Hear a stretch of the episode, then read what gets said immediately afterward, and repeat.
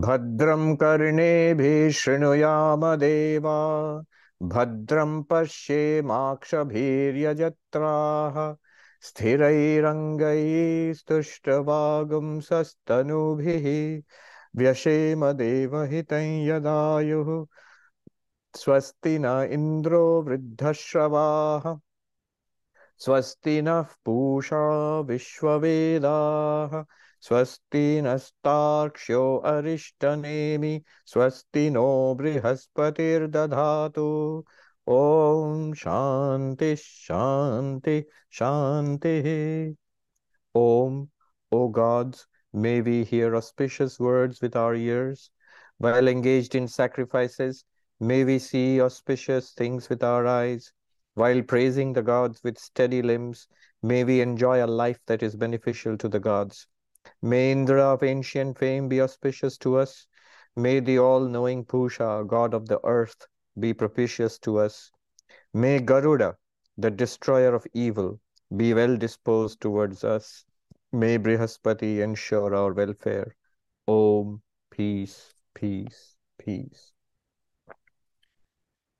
So, we are studying the Mundaka Upanishad in a particularly important and interesting phase.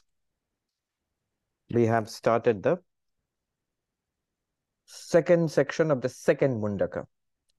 So, in this second section, the verses are, they all uh, point to the highest reality. Remember, the whole of the Upanishad that started with the student asking, Sir, what is that by knowing which I can know everything? And the answer was Akshara, Brahman, the ultimate reality. Um, how is it that you know everything by knowing that? Because that is the cause. And um, the entire universe is the effect. What, what is meant by that? just as we know if we know the material cause of something you know all the effects produced from it if you know gold you know all golden ornaments if you know clay you know all clay pot um, pottery if you know water you know all the waves that come up in water basically you know the, the reality of all the effects because the material cause continues in the effects. Gold which is fashioned into ornaments the gold continues in the ornaments. The gold doesn't disappear. It is, in fact, a very gold with a network of names and forms and uses, which is called a necklace or a ring or whatever, a bracelet. So, that reality, by knowing which everything is known, Brahman, which is, of course, our own real nature, that is being pointed out in the second Mundaka, second section. And we saw last time, Avi Sannihitam Guhacharanama Mahatpadam atreya Atraitat Samarpitam Ejat Prana Nimishatcha Yadetat Janatha Sadasadvarenyam Param Vijnanad Yadvarishtham Prajanam. So it, it is effulgent, pure consciousness. It is the closest of the close uh, of the close.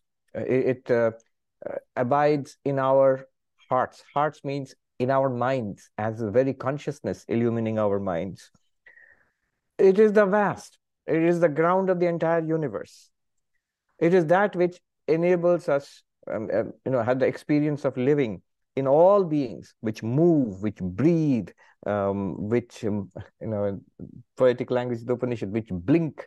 It is that which shines in the life of all beings. And that is pure consciousness. Then we saw in the second mantra, Yadachimad Yad Anubhyo Anucha, that pure consciousness, which is subtlest of the subtle, uh, subtlest in the sense that it's actually not an object. There is the physical universe. Subtler than that is our subjective inner universe. Subtler than that is the cause, the karana. But subtler than all of these is the reality, which is the pure subject, which is not an object. Objects are of three, three gradations the gross, sthula, the subtle, sukshma, and the causal, karana. Karana, sukshma, sthula. But they're all objects. The sthula is like physical, this body, this world. The subtle is mind and emotions and ideas and memories and feelings. That's the subtle. And the causal is what we experience, the seed state of the subtle, what we experience in deep sleep. And all of them are, are object. They are object to consciousness, and consciousness itself is not an object. So anubhya anu, subtler than the subtlest, minuter than the minutest. Tadetad aksharam brahma. So that is Brahman. And then he goes on to say, Tad soumya vidhi. Uh, it is to be, you have to shoot it. Oh, uh, seeker, spiritual seeker, you have to shoot Brahman. so what is this shoot Brahman? So what is going to be said in the next few mantras, a very beautiful sequence in which spiritual practice, spiritual life, spiritual practice is compared to archery. Uh, it's a spiritual archery. So we will read that and we must understand the comparison. I'll read the mantras, give the translation, and then we'll go into it. So what's going to start now? How do we realize this Brahman? How is Brahman attained or realized? And uh, the teaching will be given in the form of using the uh, metaphor of archery. And the mantras are also very poetic. Mantra number three and four. First, we'll do three. Let me use the Sanskrit book. Mantra number three. Dhanur grihitva upanishadam sharang upasanishitam sandhaita ayamya tadbhavagateena chetasa lakshyam tadevaksharam somya vidhi. Stirring language. The translation I'll read from Gambhiranji's book. Taking hold of the bow the great weapon, which is well known in the Upanishads, one should fix on it an arrow sharpened with meditation. Draw the string, O amiable one, hit that very target, that is the imperishable, with the mind absorbed in its thought. All right. So we have here Dhanur Grihitva Upanishadam Mahastram. There is a great weapon, Mahastram, a great weapon, which is found in the Upanishads. And that is the bow. You're going to shoot an arrow, you're going to have get a lesson in archery. Pick up that bow. Dhanur Grihitva, Upanishadam. That Upanishad, the teachings of the Upanishads are Vedanta. Teachings of the Upanishads is Vedanta. So that is the weapon. Pick it up. And then put on it an arrow. Um, shara, shara means arrow and that arrow has to be sharpened and straightened. It, it should not be uh, bent, it should not be blunt, it should be sharpened and straightened. Upasa nishitam, place on that bow in the on, the bowstring. Ayamya, pull back the bowstring. So dramatic. Tad bhavagatena chetasa, with your mind absorbed in the target, like an archer shoots an arrow in absolute concentration. And then lakshyam, hit the target. Lakshyam vidhi, hit the target. But the lakshya, the target here is tadevaksharam, that imperishable. Which imperishable? That which we have been speaking of since the very beginning, which you asked, what is that by knowing which I shall know everything? So that imperishable is the target. All right. So what is being said here? Um, in archery, you need a bow, and the bow has a bowstring and um, then you need um, the arrow, you need the target, and then you need a procedure to you know shoot the arrow at the target. You need to focus on the target, and then shooting the arrow at the target, and then the arrow should hit the target. Not only hit, it should pierce the target, become one with it, so to say. it shouldn't bounce off the target, or shouldn't miss the target. So this is the these are the elements of archery. And now see how they are compared to Vedanta. Here, the bow is the Upanishads or the teachings of the Upanishads. So the teachings of Upanishads is equal to bow. Then the arrow is the sentient being, the self, the Atma, you, I. We are the arrow. We are going to shoot ourselves into Brahman. The target is Brahman that imperishable, the goal of which the student asked, what is that by knowing which I can know everything, that imperishable reality, the cause of this entire universe. So that is the target. And um, the arrow has to be sharpened, the sentient being has to be sharpened. Um, then drawing the bowstring. So, so placing the arrow in on the bow, fixing it is a cultivation of that Upanishadic knowledge. We'll go into it in some detail. Uh, and then Drawing the bowstring is stepping back, withdrawing from the world, turning inwards, focusing. And then releasing the arrow is the whole Vedantic inquiry into who am I? And then the arrow becoming one with the target is the realization that I, this sentient being, I'm not a limited individual being, I'm the unlimited Brahman. So this whole imagery of the archery is applied in the entire uh, the philosophy of Vedanta, the procedure, the practice, the preliminary practice, the essential practice, we'll point it out, and the goal, what you're trying to do, how should you do it, and what will happen ultimately, what are you trying to do. All of it is mentioned here. We will go through it carefully. Just but, but before I plunge into it, the nuances of this amazing mantra, uh, let me just point out, archery actually has been used for meditation and uh, spiritual development. In the Japanese martial arts, there is a martial art called um, Kyudo. Kyudo, K-Y-U-D-O, Kyudo, uh, which means the way of the bow, way of the bow and arrow. What, what is done there is that the practice of archery is used for calming, focusing the mind, and to cultivate a meditative state of the mind. It's been turned into an art. The background to this is the various Japanese martial arts, which were meant for actually fighting wars in, in feudal, medieval, ancient, and medieval Japan. With the coming of uh, gun gunpowder and modern warfare, they fell into disuse, but they were not lost. They were very wisely converted into methods of, you know, uh, physical fitness, character development, and spiritual development, meditation. So those which were fighting arts now became the way of uh, of spiritual of character and spiritual development. So, for example, jujutsu, which was the the fighting art connected with unarmed combat, grappling, unarmed combat, it became judo, the way uh, the, you know the way of uh, of unarmed combat. Uh, then kenjutsu, which was the martial art which taught you how to use the sword uh, to you know cut other people down. That became ken kendo, which is very well known. Kendo, where instead of actual sharp sword, you use these bamboo sticks. But it's a method of um, physical, moral development and meditation also.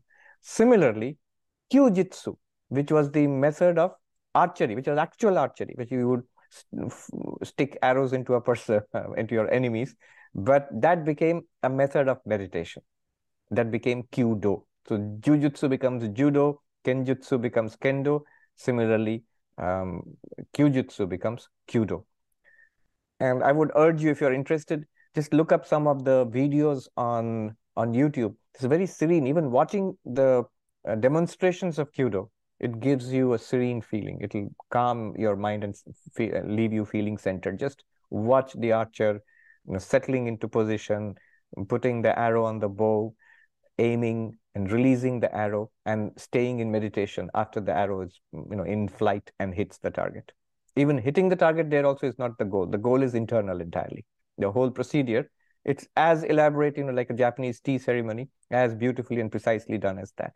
The performance itself is important not actually hitting the target. Um all right. Now let us come to the Vedantic archery. Dhanur grihitva Upanishadam Mahastram. Take up the bow, the weapon of the Upanishads. What is this weapon? The teachings of the Upanishads. What are the teachings of the Upanishads? That you are Brahman. How do you take it up? How do you take up this uh, bow? What, what do you mean by taking up the bow of the Upanishads? Shravana, Manana, Nididhyasana. You listen to these teachings, you reflect upon what has been taught, and then meditate upon it to assimilate what, what you have heard and understood. Listen to the teachings to gather the teachings. This is picking up the bow. And also um, reason so that the teachings which have been gathered are now understood. Uh, in the first stage, we should say, I now know the teachings after having heard. And in the second stage, after having heard, then we question, reason about it, then you should be able to say, I've not only heard the teachings, I not only know the teachings, now I understand the teachings. There's a big difference between collecting the teachings and understanding them. And finally, we try to assimilate the teachings because it has to be assimilated in our uh, uh, in our life because it is about us. Uh, it's not an objective piece of knowledge which has to be gathered and just understood and that's it.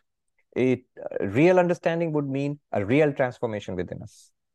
So these three stages, Shravana, Manana, Nididhyasana, hearing, reflection, and meditation or assimilation is picking up the bow. Um, and the practical, specifically, it's actually hearing the teachings that's picking up the bow of the uh, Upanishads. And Upanishads are Vedanta. The definition of Vedanta is Vedanta Nama Upanishad Pramanam. The Vedanta is verily the source of spiritual knowledge called Upanishads source of spiritual knowledge called Upanishads. That is Vedanta. That's the technical definition of Vedanta. You pick up that Vedanta, hear that Vedanta, gather that Vedanta, and then put on it yourself. The arrow has to be fixed on the bow. I, the sentient being, and I, here I don't mean pure consciousness, Brahman, Atman, just I, just you, the spiritual seeker, the student. We have to set ourselves in the Upanishads. But first of all, before setting ourselves in Upanishads, there are some preliminaries. Before putting your arrow on the bow, fixing it on the bow, and certainly long before shooting the arrow, you must uh, make the arrow, uh, you know, straighten out the arrow. If it is bent, it won't travel, it won't fly, it won't fly true. And if it is blunt, if the arrowhead is blunt, it won't pierce the target. Even if it reaches the target, it just bounce off the target.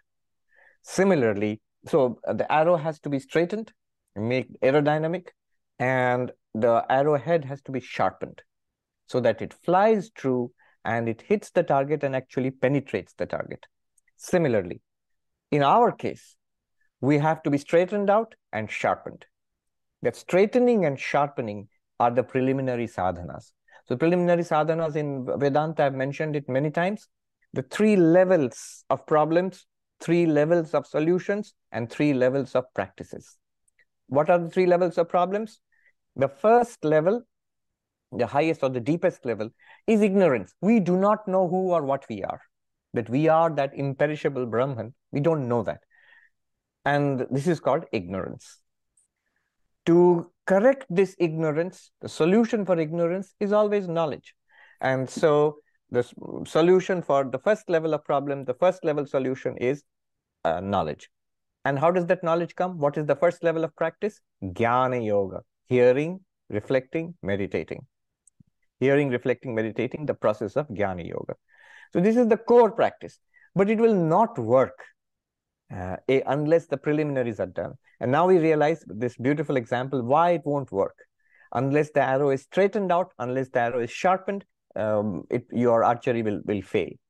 So the second level of problems is what is called um, this um, chitta vikshepa, scattered mind.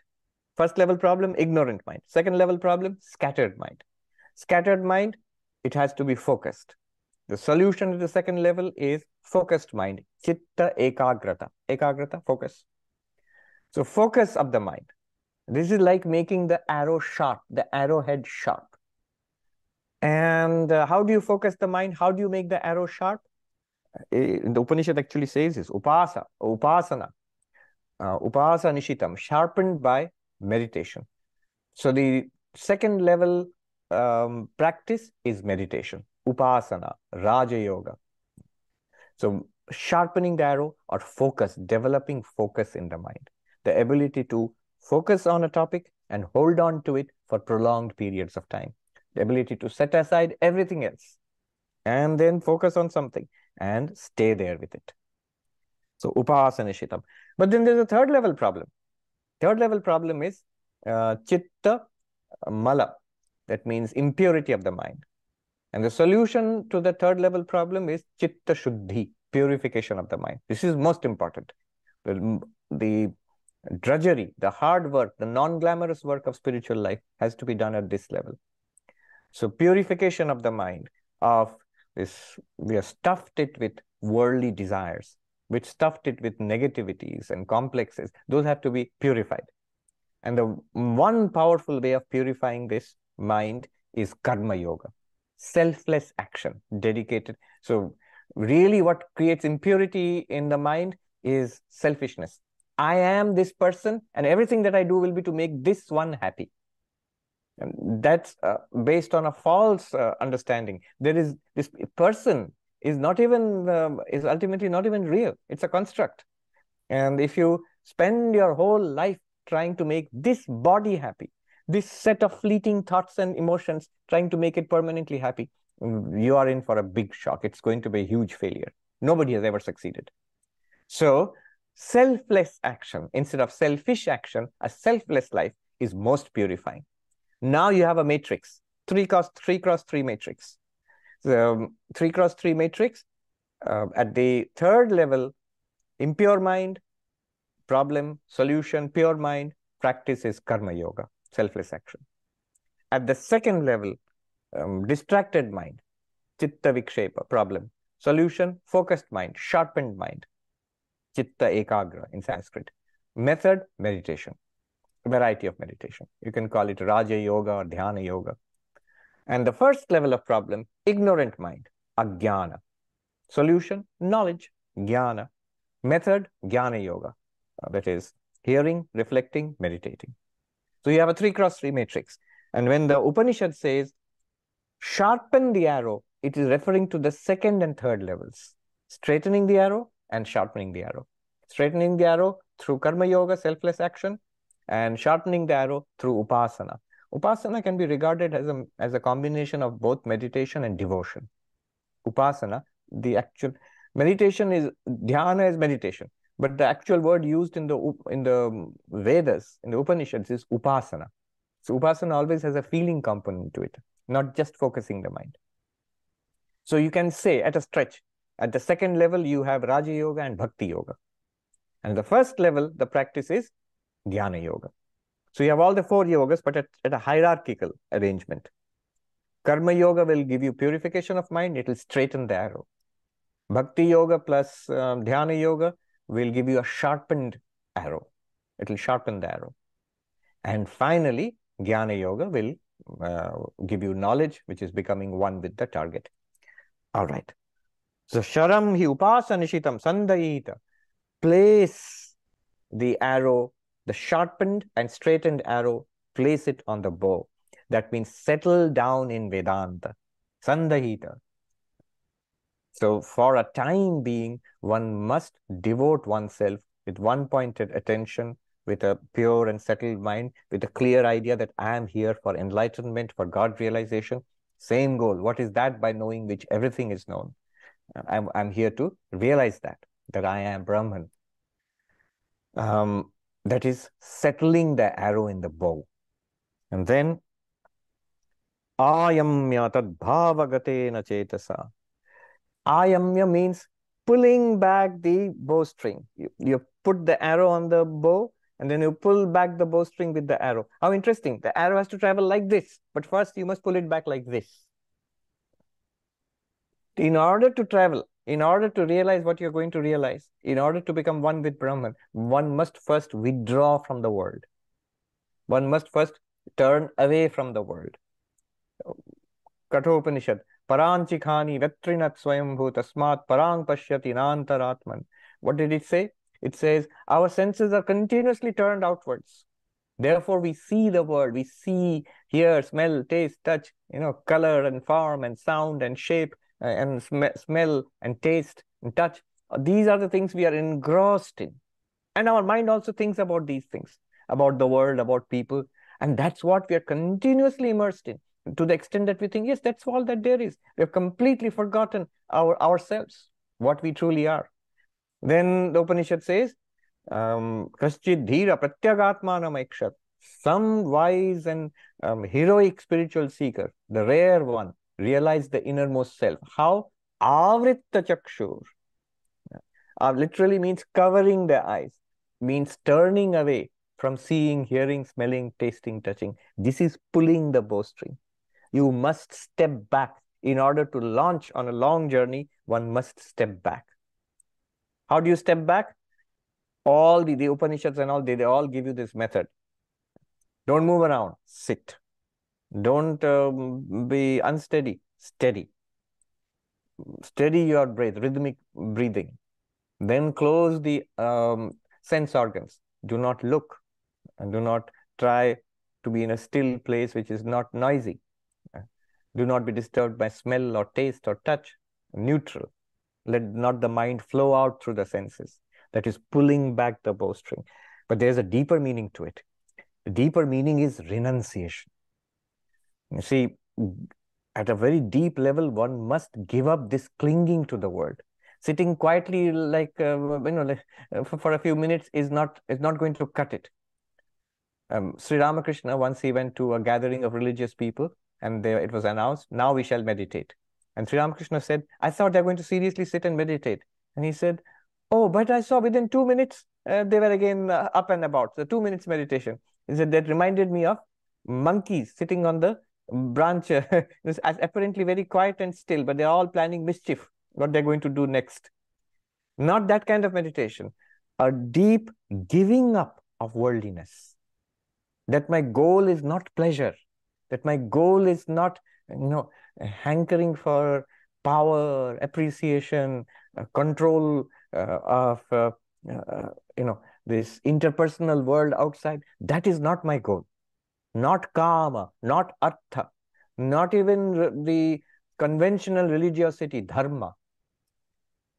Uh, technically, in Vedantic um, uh, terms, whatever is there in this world and whatever the next world, heaven can offer me, both of these I turn away from.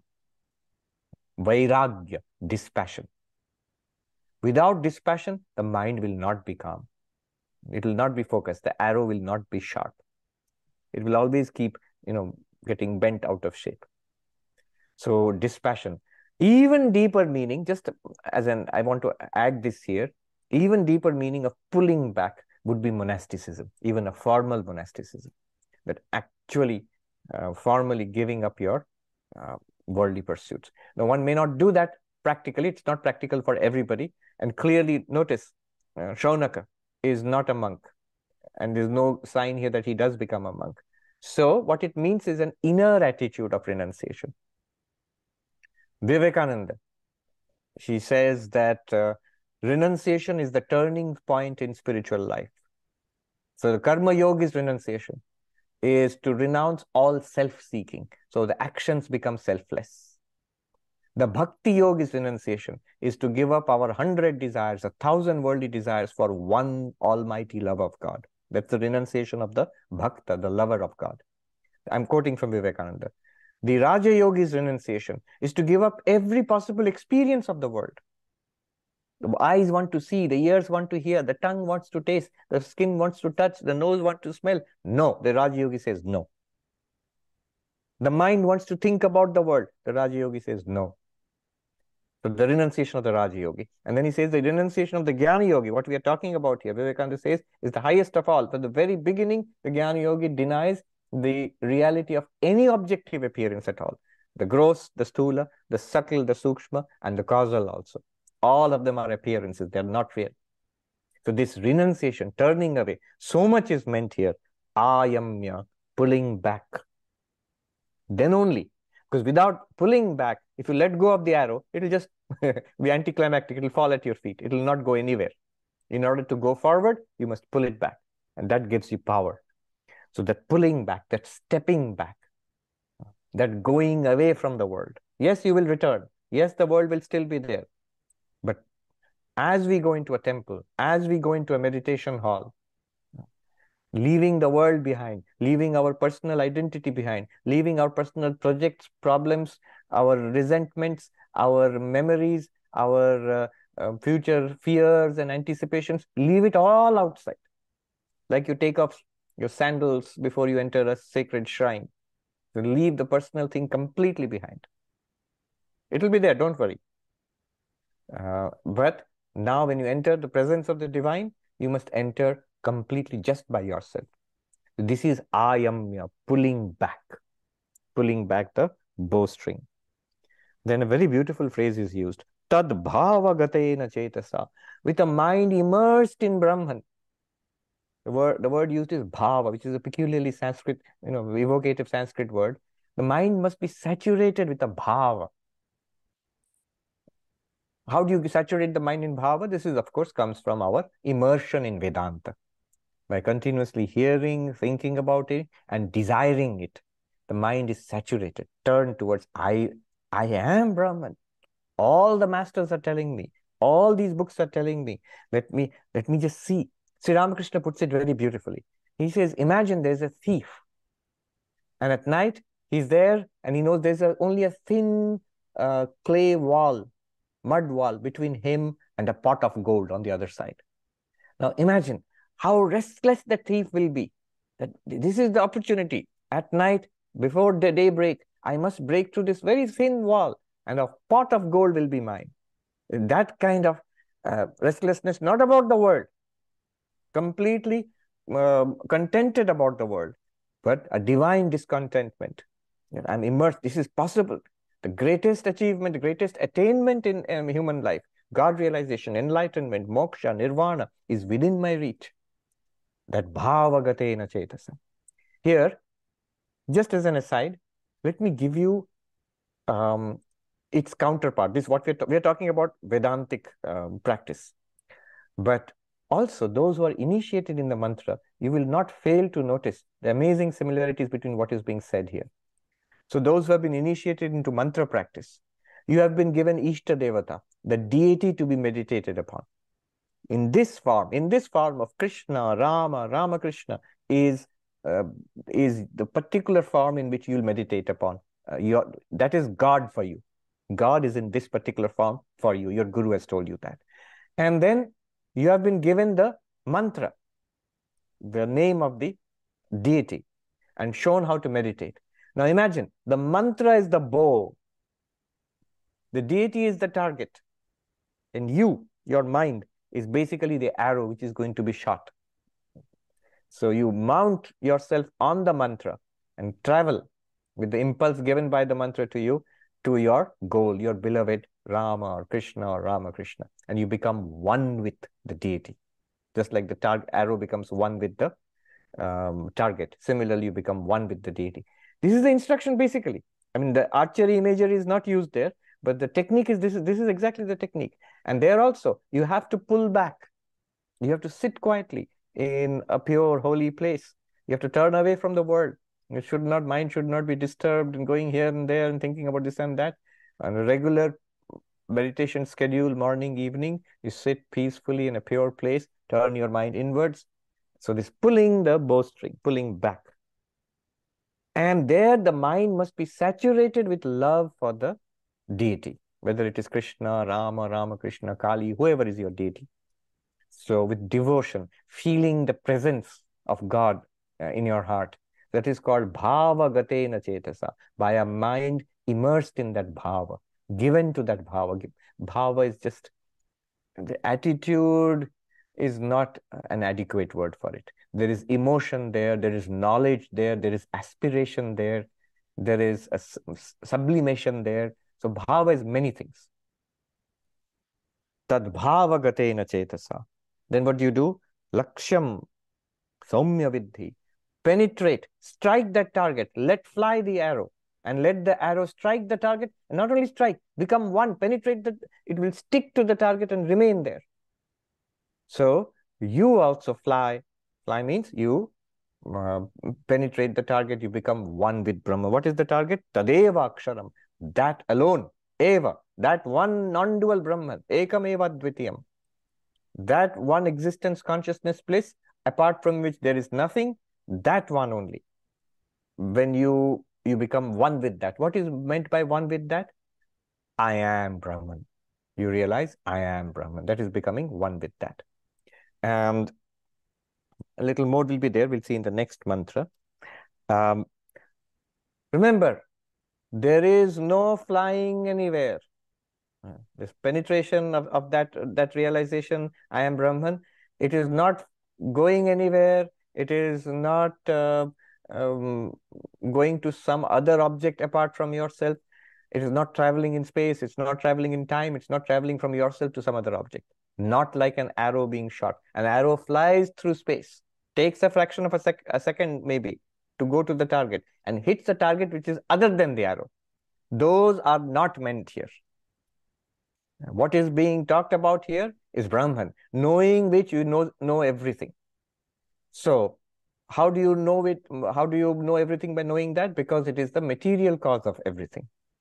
If it is the material cause of everything, where is that Brahman then? Where is the target? You want to hit the target. Where is the target? The answer should be everywhere because it's the material cause of everything. Where is everything? Here? All around you? Then Brahman should be all around you. Where is the material cause of, uh, uh, where is the gold, which is the material cause of the ornaments? So in the ornaments itself. Where is the clay, which is the material cause of the pots? Where will you find it? In the pottery itself. Where will you find the water, the material cause of all the waves? In the waves itself, in the waves themselves. So, where will you find Brahman, the material cause of everything? In everything, everywhere. When is Brahman? So, Brahman is not separated from you by time also. It's not that I will shoot the arrow and the next second the arrow will hit the target. No, the target is not only everywhere, it is every when. It is now. And which one is the target? The target is you yourself. It's a journey from yourself to yourself, from yourself with small s to yourself with capital S. As one Swami put it in Hindi, very simply and very nicely put it in Hindi. Um, जिसमें यहां और वहां नहीं है अब और तब नहीं है यह और वह नहीं है that in which there is no here and there space no difference in space now and then now I am a sentient being, then I will be Brahman. No, no, no. There's no now and then. And this and that, the difference in object. I am this and that is Brahman. No, no, no, not like that. It's not a God apart from you. So no difference in space, no difference in time, no difference in object. That in which space, time, and object are appearing, playing around, and disappearing. That is Brahman. He put it in Hindi. जिसमें यहाँ और वहाँ, अब और तब, यह और वह दिखते हैं, भासते हैं और गायब हो जाते हैं। वही ब्रह्म है। That is Brahman in which here and there now and then this and that space time and object appear play around and disappear that is Brahman what is that you so when it says shoot the arrow from the bow to the target it's an entirely the journey of the arrow, the spiritual journey is a journey from ignorance to knowledge, from not realizing to realizing. It is not a journey um, from this place to some heaven it is not a journey from now, say, thousand years later, or when um, some God will come as the next avatar or the Messiah will appear. Not like that. Not now and then. Is also not a journey from yourself to something else called God. It is your our own innermost reality. So this is the flight of the arrow. This is the uh, spiritual journey. Dhanur grihitva upanishadam mahastram. What a beautiful mantra. Pick up the, the bow. It is in front of you. This Upanishad is in front of you. Great weapon. Then place on it yourself, purified by your spiritual practices, straightened and sharpened by your spiritual practices. Pull back the mind and the senses. Ayamya. Pull back the mind and the senses. And what kind of mind? Bhavagatena chetasa. With the mind immersed in God, immersed in Brahman, immersed in real self. Then Lakshyam, Saumya Vidhi, Tadevaksharam, that one non-dual imperishable Brahman, that is the goal. Oh, um, dear spiritual seeker, penetrate that, hit that. Penetrate that, hit that means become one with it. Become one with it means realize I am that. Realize I am that. Also become one with it also has many other connotations. All of Vedanta can be packed into these two, two mantras three and four. Many other connotations. The other connotation would be become one with it. Ad, advanced students have this complaint often. I get it. What you're saying, I get it. It's not difficult. I understand, but it slips away from me. The arrow doesn't stick to the target. It hits the target, but then falls flat on the ground in front of the target. No, no. Sticks to the target uh, and penetrates deeply and stays in the target is being centered in Brahman, being effortlessly, I am that reality. No longer the complaint that I get it, but it goes away from me. Or I understand it in the class, or once in a while in meditation, I seem to get it, but in practical life, it goes away. Why should it go away from you? If I am Sarvapriyananda, and I say, yes, when I think about it, I'm Sarvapriyananda. But when I'm busy, when there's a lot of work to be done, or when I'm upset, then I'm not Sarvapriyananda. Sarva Priyananda slips away from me. You laugh at me. You say, that's silly. Whatever you do, wherever you are, in whatever condition you are, physical condition, healthy or sick, um, pranic condition, tired or energetic, uh, or actually healthy sick is, is pranic condition, uh, mental condition, elated or depressed, um, alert or bored or tired or, or sleepy, whatever it is, emotional or peaceful, whatever it is, you are Sarvapriyananda. Similarly, that clear conviction, that clear, that clarity, that I am Brahman, there should be no more doubt. That is the arrow having penetrated Brahman and penetrated the target. Arrow having become one with the target, you having become one with Brahman. Become one is also a wrong way of putting it you realize you always were effortlessly one with Brahman.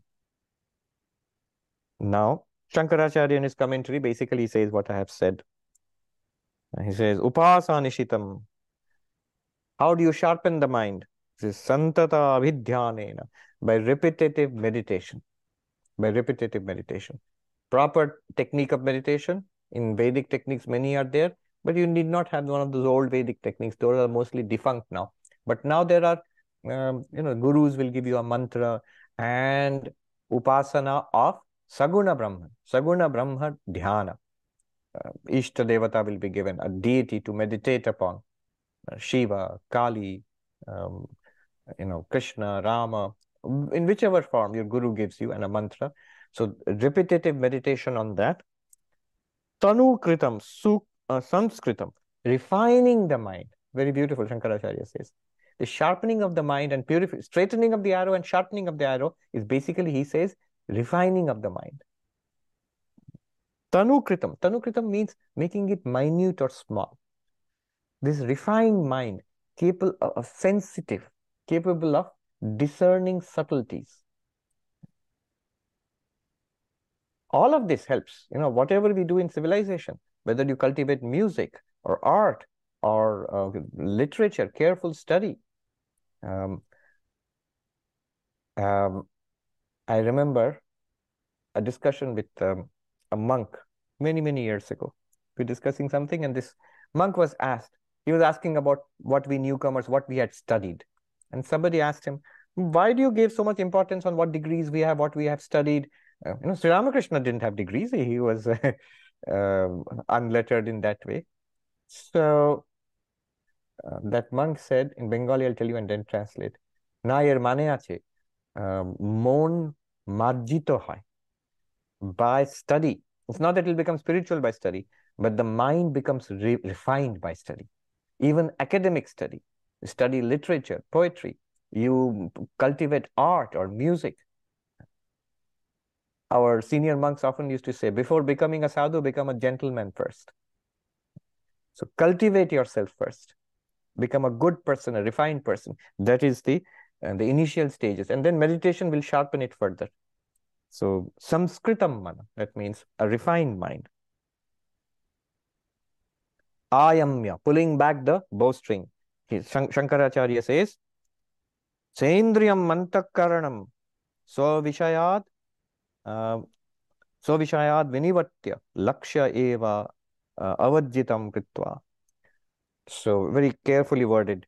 He says, along with the sense organs, with eyes and ears and smell and taste and touch, withdrawing the mind. See, literally, you can't withdraw all the sense organs. It's basically withdrawing the mind. As the mind turns away, how do you turn away? Svavishayad, from the respective objects. Eyes want to see, I will not see, I'm not interested. Ears want to hear, I will not interested, I will not hear. I will not interested, I will not taste. So that kind of turning away of the mind from the various objects of the senses, then the senses also will calm down. Then avarjitam kritva lakshya, not dropping the goal or not dropping the object of meditation. Basically, what happens is we drop it, we, uh, we wander away from the object of meditation. Similarly, so pulling back the um, bowstring is that. Not just um, in uh, Vedanta class, very important Vedanta class. In Vedanta class, we must, when we sit down to listen to Vedanta class, must pull back the bowstring. But also in life, too much engagement with worldliness. It will, it will constantly mess up uh, whatever learning we are getting from, from Vedanta. It's like putting uh, water on a hot frying pan. It will just hiss and disappear. So it must be cool for the water to gather. So all the knowledge, it must gather. Otherwise, the trouble the world puts you through, it will drive away. The, the initial uh, teachings will not take hold. Uh, in in the Himalayas, the sadhus have a word. They say, "Pachta nahi Mahatma ji." You are not assimilating, uh, oh monk. You must assimilate, digest the teachings. Another word they use, "Baithna chahiye theek theek." It must set. The, these teachings must must set, like a bone has to set, uh, like you know you're making constructing something. It has to settle in in you, and that cannot happen if you continuously disturb it. Once a great Swami, uh, I think it was Swami Shantananda, this was in the early decades of the 20th century. He was staying and meditating in Banaras. So a group of very well-known devotees, I mean, who were very close to Ma Sharada and all, they came to visit Banaras and they knew this young monk. So they said, uh, can you show us around? And so he quietly showed them around Banaras. And then later, I think it was Swami Shivananda, when these devotees returned and told him what uh, how nicely the young monk had showed them around he scolded them he said why did you disturb him he is uh, uh, he's a that means in bengal that means he is stripping away the world don't pull him back into and even for something like showing us around holy places in Benares, the very fact that he has to come into contact with people and talk to people and spend a day roaming around in the streets with you, don't do that. Leave him alone. So this pulling back. Then the next mantra, which completes the imagery, the archery imagery. Number four. Pranavo dhanu sharo hyatma brahmatal lakshamuchyate apramattena vedhavyam sharavat tanmayo bhavet. Again, very stirring imagery. It says, number four, Om is the bow. The soul, the sentient being, is the arrow, and Brahman is called its target. Now the whole comparison has been is explaining ex, uh, exploring the metaphor. It is to be hit by an unerring person. One should become one with it, just like an arrow. So you should become one with Brahman, just like an arrow. Om Pranavodhanu. The bow. Om is the bow. Why Om? So all of the Upanishads, all of Vedanta, it can be summarized in what is called Mahavakya, the great sentences. Tattvamasi, you are that. Aham Brahmasmi, I am Brahman. Prajnanam Brahma, our um, conscious experiences, when properly understood, they are nothing other than Brahman. Ayam Atma Brahma. This very self is Brahman. So this is the any one of these sentences found in the Upanishads, they summarize the entire teaching of the Upanishads. So the Upanishads is the bow. But these sentences, any one of these sentences is the bow. And even more, if you want to make it even more, make it more succinct. Om. Pranav. Om is called Pranava. Pranav means Om. So Pranavo Dhanu. The bow. Om is the whole of the Upanishads is in Om. How so? We have studied you know, if you want to expand Om, what will you get? You will get the Mandukya Upanishad. Om has the three comp components. What are the sounds in Om? A, U, Ma. A, U, M. So, A, the first sound, what does it stand for? It stands for the waker and the waking world. You and your external, your world, which you are contacting with your senses. The physical body and the room you are inhabiting and the people around you, that's your waking world, and you are the waker. And at a cosmic level, the cosmic waker called Vishwarupa or Virat and the entire universe. Then U. So all of this is A, the first letter. Then the next letter, U. It stands for our dream world. You, the dreamer. When you fall asleep and we dream, you, the dreamer, and the world of your dreams, whichever world comes up in your dreams. So it's entirely made by the mind, not through the senses anymore, now through the mind only. That one is called U. Then just give it a name, U. And then we go into deep sleep. No external world contacted through senses, no internal world um, dreamt up by the mind, and just the blankness, the seed state. And you, the experiencer, experiencing blankness. There is no personality, no mind, no body, no individuality, just that blankness, experienced blankness. That is deep sleep. That is mm, the last sound. And when you chant Om, Om, your mind should rotate through the waking and waking, waker world, waker and the waker's world, dreamer and the dream world, deep sleeper and the deep sleep darkness. And see how I experience this world, that is uh. I, the dreamer, experience the dream world, that is ooh. I, the deep sleeper, emerged in darkness, that is mm. But I am the common one in all of them. And I, the common one, who is am in and through waker and waking world, dreamer and dream world, deep sleeper and deep sleep, that seed state, that underlying one consciousness that is signified by the silence after Om. Om. The silence. The silence after Om signifies the Turiya, the fourth. First waker, waking world. Second dreamer, dream world third deep sleeper, deep sleep potential darkness, and the um, fourth, so-called fourth. It's not really the fourth.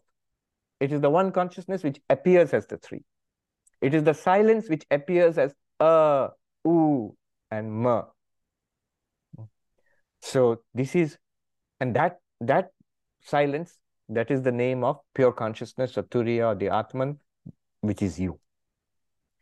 All of this is packed into Om the 12 mantras of the Mandukya Upanishad, and the four chapters of Karikas written by Gaudapada, the most, most profound teachings, the highest of Advaita.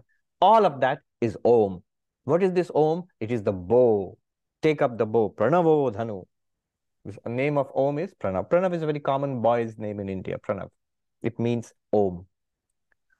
Charo Hyatma. The self is here pure consciousness and all are not meant. What is meant directly is you and I, the sentient being. You are the um, arrow. And then the target is Brahman. What is Brahman? Your real nature, my real nature, and the real nature of the entire universe, by knowing which the whole universe is known. That is the target.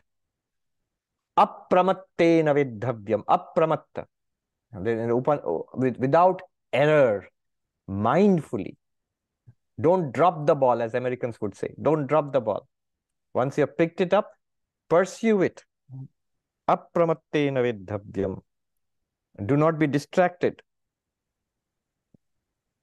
Um, distractions are of many types. Doubts are there. Pramada means doubts. I sort of get it, sort of don't get it, then you don't get it yet. Repeat. Hearing, reflection, meditation.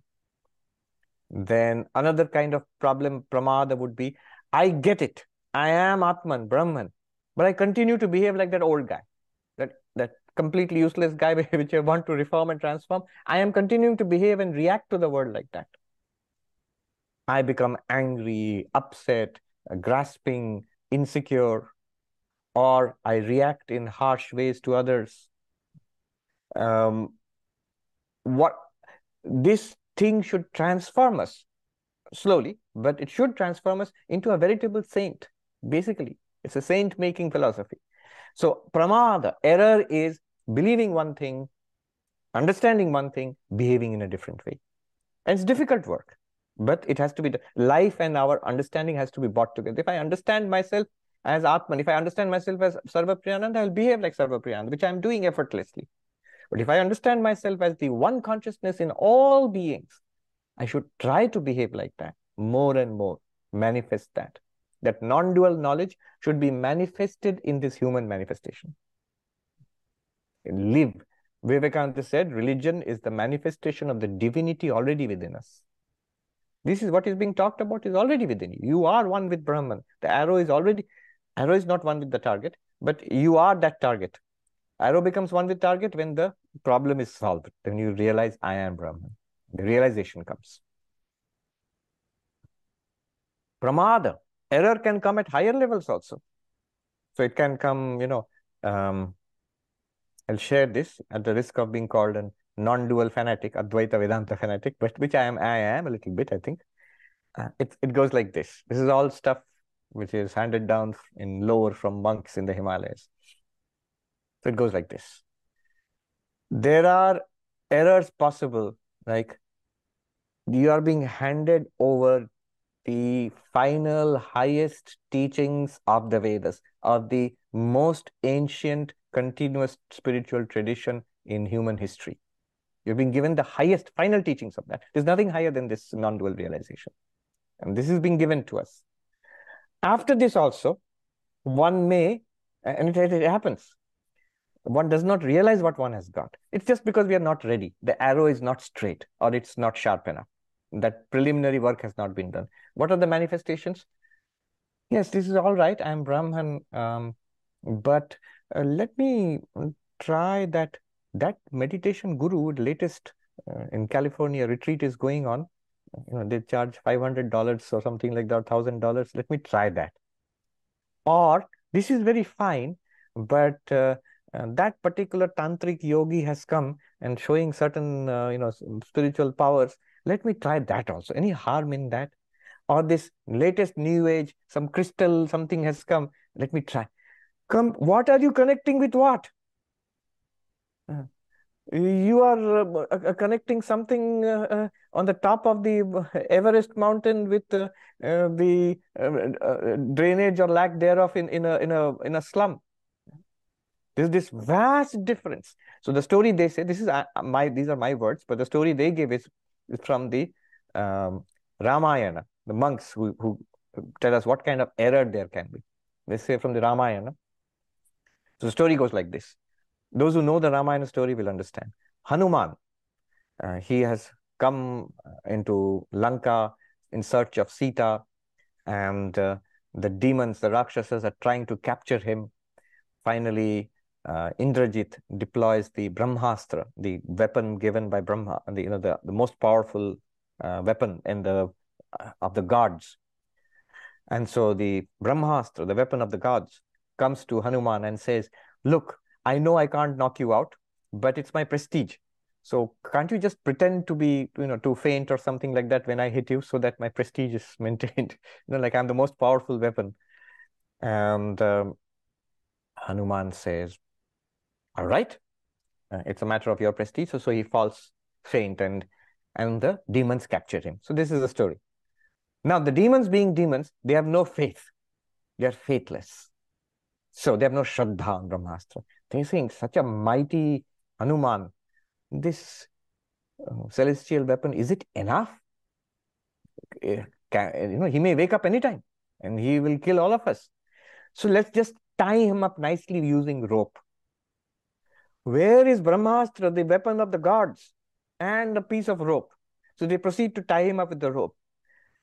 And then Brahmastra is deeply offended. He said, You don't depend on me, you're depending on a piece of rope to catch a Hanuman. Well, goodbye. I'm going. I'm I'm not going to stay here. And Brahmastra leaves. And Hanuman is set free from his promise to Brahmastra to be docile. So immediately, of course, you know the history how he breaks out of those um, uh, ropes and then destroys, burns down uh, Lanka itself. Now, the monks will say this, and this will sound awfully you know, Advaita fanatical. They will say, once you have got the Advaita, never take the support of lower practices. It's like getting the Brahmastra and you're taking the support of ropes. No. Don't do that. That shows a lack of understanding of what you have got if after all of this, I know um, a young monk once came, he was studying Vedanta along with us. And uh, He liked the Upanishads and Atman, pure consciousness, Brahman, and so on and so forth. And he said, Good, good, that's great, that's great. Then um, in the puja practice, we were taught how to do puja. And the part of the puja is a little teaching of pranayama, you know. You breathe in through the left and close the right nostril, then hold the two nostrils for 16 counts and release for eight counts in the right nostril and so on. So pranayama teaching is part of the puja practice. When you start that, you should have seen his delight. Wow, he said, this is what I had come for. for. Uh, wonderful. He liked this. this one. From where to where? From pure consciousness, Atman, Brahman, to blowing through the left nose and the right nose. See, this is the problem. Uh, one must have an appreciation of what one has been given. At one time, this was very difficult. It was uh, it was a very non-democratic knowledge uh, arrangement where all these were kept very secluded in the hands of a few and given in a very miserly way to only the people who were fittest, who really, really wanted it. Otherwise, it was not even revealed. Uh, now it's democratic, it's open, it's on YouTube, like us. it's everywhere, and thank God. I'm very happy it is so. But then the problem is one doesn't understand the value of what one has been given. So here, apramada, do not be mistaken. And the sign that this is the final teaching, highest teaching is even if you wander away from here, you will wander away because the arrow is bent or blunt. You'll wander away from here. One day or the other, your paths will come across Vedanta again. In this lifetime, if you're lucky, or not so lucky, then in some future lifetime. Vedanta is very, very patient. We will wait for you. You go to attend this course, attend that lecture, take those, um, breathe through this uh, nostril and breathe out through the other nostril, uh, open this chakra and that chakra, all of that. I'm not saying those are wrong, but those are hierarchically very preliminary. Those who are masters of those techniques, those who are masters in those paths, genuine masters in those paths, they will tell you. They will tell you that what is taught in Advaita Vedanta is the final word. All right. Apramattena vedhavyam sharavat tanmayo bhavet. Sharavat tanmayo bhavet, be one with the target, with Brahman. Um, tanmaya, becoming one with one with the target, realizing that you are Brahman unshakably, unshakably. I am Brahman, yes, Vedanta has given me, but little tying Brahman with the rope is also maybe for greater safe, safety. No, then you have not understood. uh, all right. This technically this is called jnana nishtha. Jnana nishtha means um, realizing you are Brahman and living it, living it, uh, not slipping back, not understanding one thing and doing another thing manifesting something that is already real to you. Good. Um, let us look at the comments and questions and wrap up. So the archery class, today it was the archery class. Dimitri says, what is the practical smart way to renounce as I find that struggling with denial and restraint of desires is always result of prevailing pool of desires. Yes, a strong determination God realization is my goal. I shall attain it in this life. And whatever comes in its way, I shall um, remove it from my life. Will it be a struggle? Yes. Don't worry about the struggle. Sri Ramakrishna gave a smart way. You are asking for the practical smart way. Sri Ramakrishna gave a practical smart way, the principle. He says, the more you go towards the east, the more the west falls away. Similarly, the more you go towards, you know, the positive side of it, Go towards Vedanta, go towards God will, go towards devotion, go towards selflessness, move towards focus of mind. The distraction of mind, the selfishness, the impurities of mind will fall away. Don't pump energy into negativities. If you struggle with mud, your hands are going to get muddy. Rather, you know, jump into the river, it will wash away all the mud. So catch hold of the divine. It's like, you know, there's a fire. I'm feeling very cold. Now, should, will I say that, oh, um, I know the fire is hot, but first I'm not worthy of being near the hot fire. Let me make myself warm a little bit and then I'll go near the fire. No, go near the fire. Go straight away near the fire. It'll warm you. Go straight to God. Go straight to self-knowledge. Go straight to meditate. Start meditating. Start devotional practices. Start selfless, uh, act, uh, selfless action. Convert your daily action into in a spirit of worship engaged positively, negativities will diminish and flee. If you try to fight with negativities, it is an endless and exhausting fight and almost certain to lose it. Kunal says, we're told to realize Brahman in the waking state, and the waking state continues even after realization. But while we are in the dream, how can we conscious of the dreamer? I mean, moment we are conscious, we are no more dreaming. Conscious of the dreamer in the midst of the dream. Waking, dreaming, deep sleep, that is meant as a method of uh, discrimination, with method of analysis, which will show you the witness consciousness. In first of all, I, I don't know if I've understood your question correctly. Vedanta is not telling you that in the middle of dreams, you'll suddenly realize that you are the dreamer. It's not a, um, a practice of lucid dreaming. It's nothing to do with that. It's in the waking state, realize that to you, the consciousness, this waker and waking state, dreamer and dream state, and deep sleep, uh, the deep sleep state, they come and they go. That you realize, you understand it, you see it here. See it as a fact. That's what we're trying to do here. Sonali says, can mind saturated with bhava vedanta, divine discontent be equated to mumukshutvam? Yes. Intensity of desire to be free, that comes from a mind saturated with Vedanta bhava, with the with the knowledge that I'm Brahman and the aspiration to make it a living reality for oneself. This is more easily understood in the devotional path, when you have deep devotion to suppose Krishna or Kali in whichever form. The mind saturated with love of God, that is bhavagata. Sri Ram says, can the imagery be construed to encompass both self-investigation as well as self-surrender, sharanagati, both paths. Yes, that's what I was trying to say. Um, though it is clearly self-investigation here, this is the Upanishadic path. This is a royal path of self-investigation. This is the direct path, the royal path. However, those who have been initiated into mantra practice cannot but fail to recognize the similarities between what is being said here. A mantra, a deity, you are using the mantra to become one with the deity pulling back from the world. All of these immediately matches with the um, practice. And it's, it's no accident that it matches with the deity and mantra practice, Ishta Devata mantra practice. That's an easier way. That's a more concrete or objective way of doing it. This is more subtle, more difficult. Um, uh, that is using uh, a Saguna Brahman Upasana, Upasana worship of Brahman with attributes. Then Deepa and Krishna say, why is the bow Om? Should not the target be Om? Yes. The bow is Om uh, because that is the teaching of the Upanishads. What is the bow? It is the Upanishads. It is Vedanta, the teaching of the Vedanta. What is the teaching of the Vedanta? In one word, Om. What is Om? It's an, actually an instruction. It, it gives you your waking and waking state, dream state, and deep sleep state. Your um, physical state, subtle state, and causal state, and tells you you are equally the witness and the ground of all these states. Tells you means not stipulates, you have to see for yourself. This is the teaching. So this is how Om works. And it reveals you to be Brahman. Certainly, the meaning of Om is Brahman. The meaning of Om is the real you.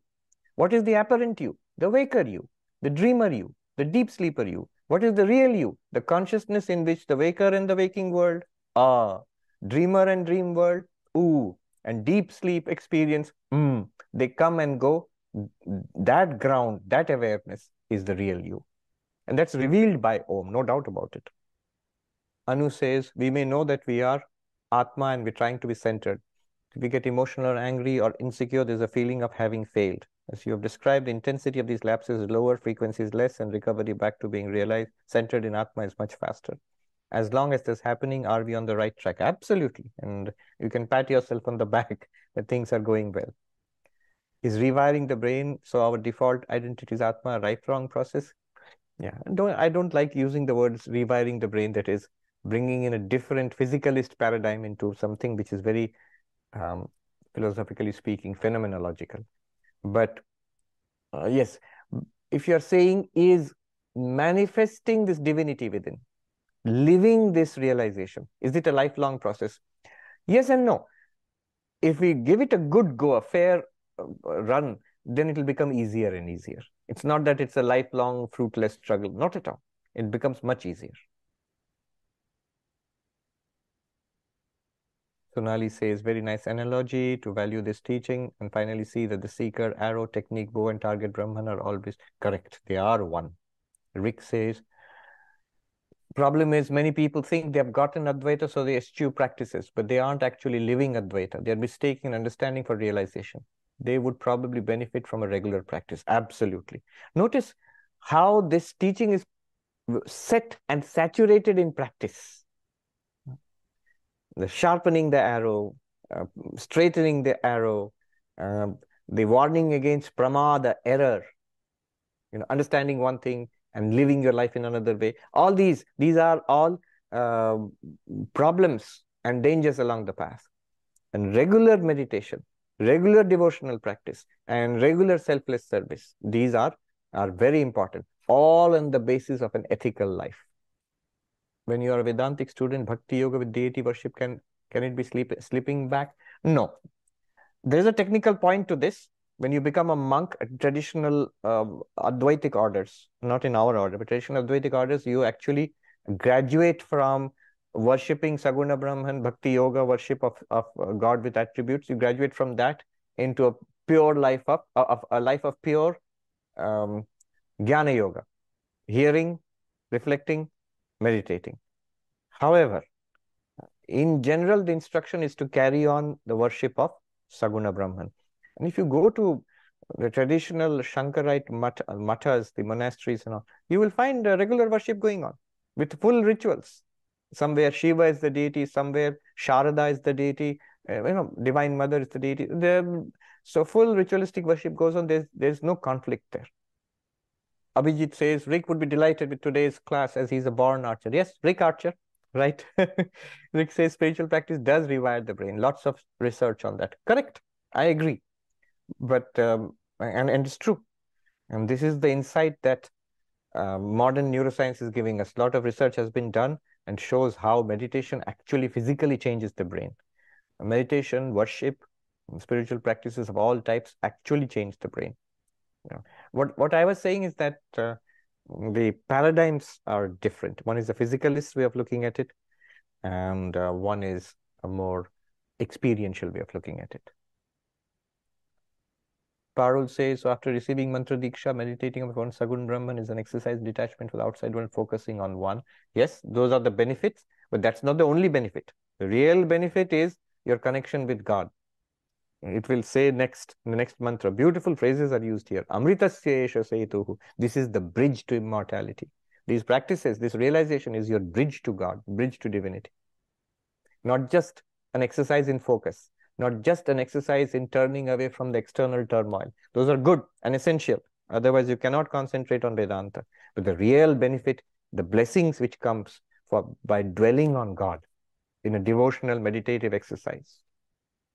Rick says if you hooked Sri Ramakrishna up to an EEG machine, you'd see something different from the ordinary. I'm, I'm clear. I'm, uh, I agree with that completely. I, uh, that is true. Not only that, many of you may not know, Swami Trigunatitananda, um, disciple of Sri Ramakrishna, direct disciple, who established the Vedanta uh, temple in San Francisco. So before he died, he had expressed a desire that his brain should be preserved. After he says, after I die, he said, you should preserve my brain. In future, um, there'll be like the science will advance enough to investigate the brain and see that the brain of a Jivan Mukta is different from is is clearly different from the brain of an ordinary person. So he had sort of predicted that the science will ad- advance in this direction. Oh, nobody, of course, preserved his brain. All right. Om Shanti Shanti Shanti Hari Om Tat Sat Shri Ramakrishna Rupanamastu.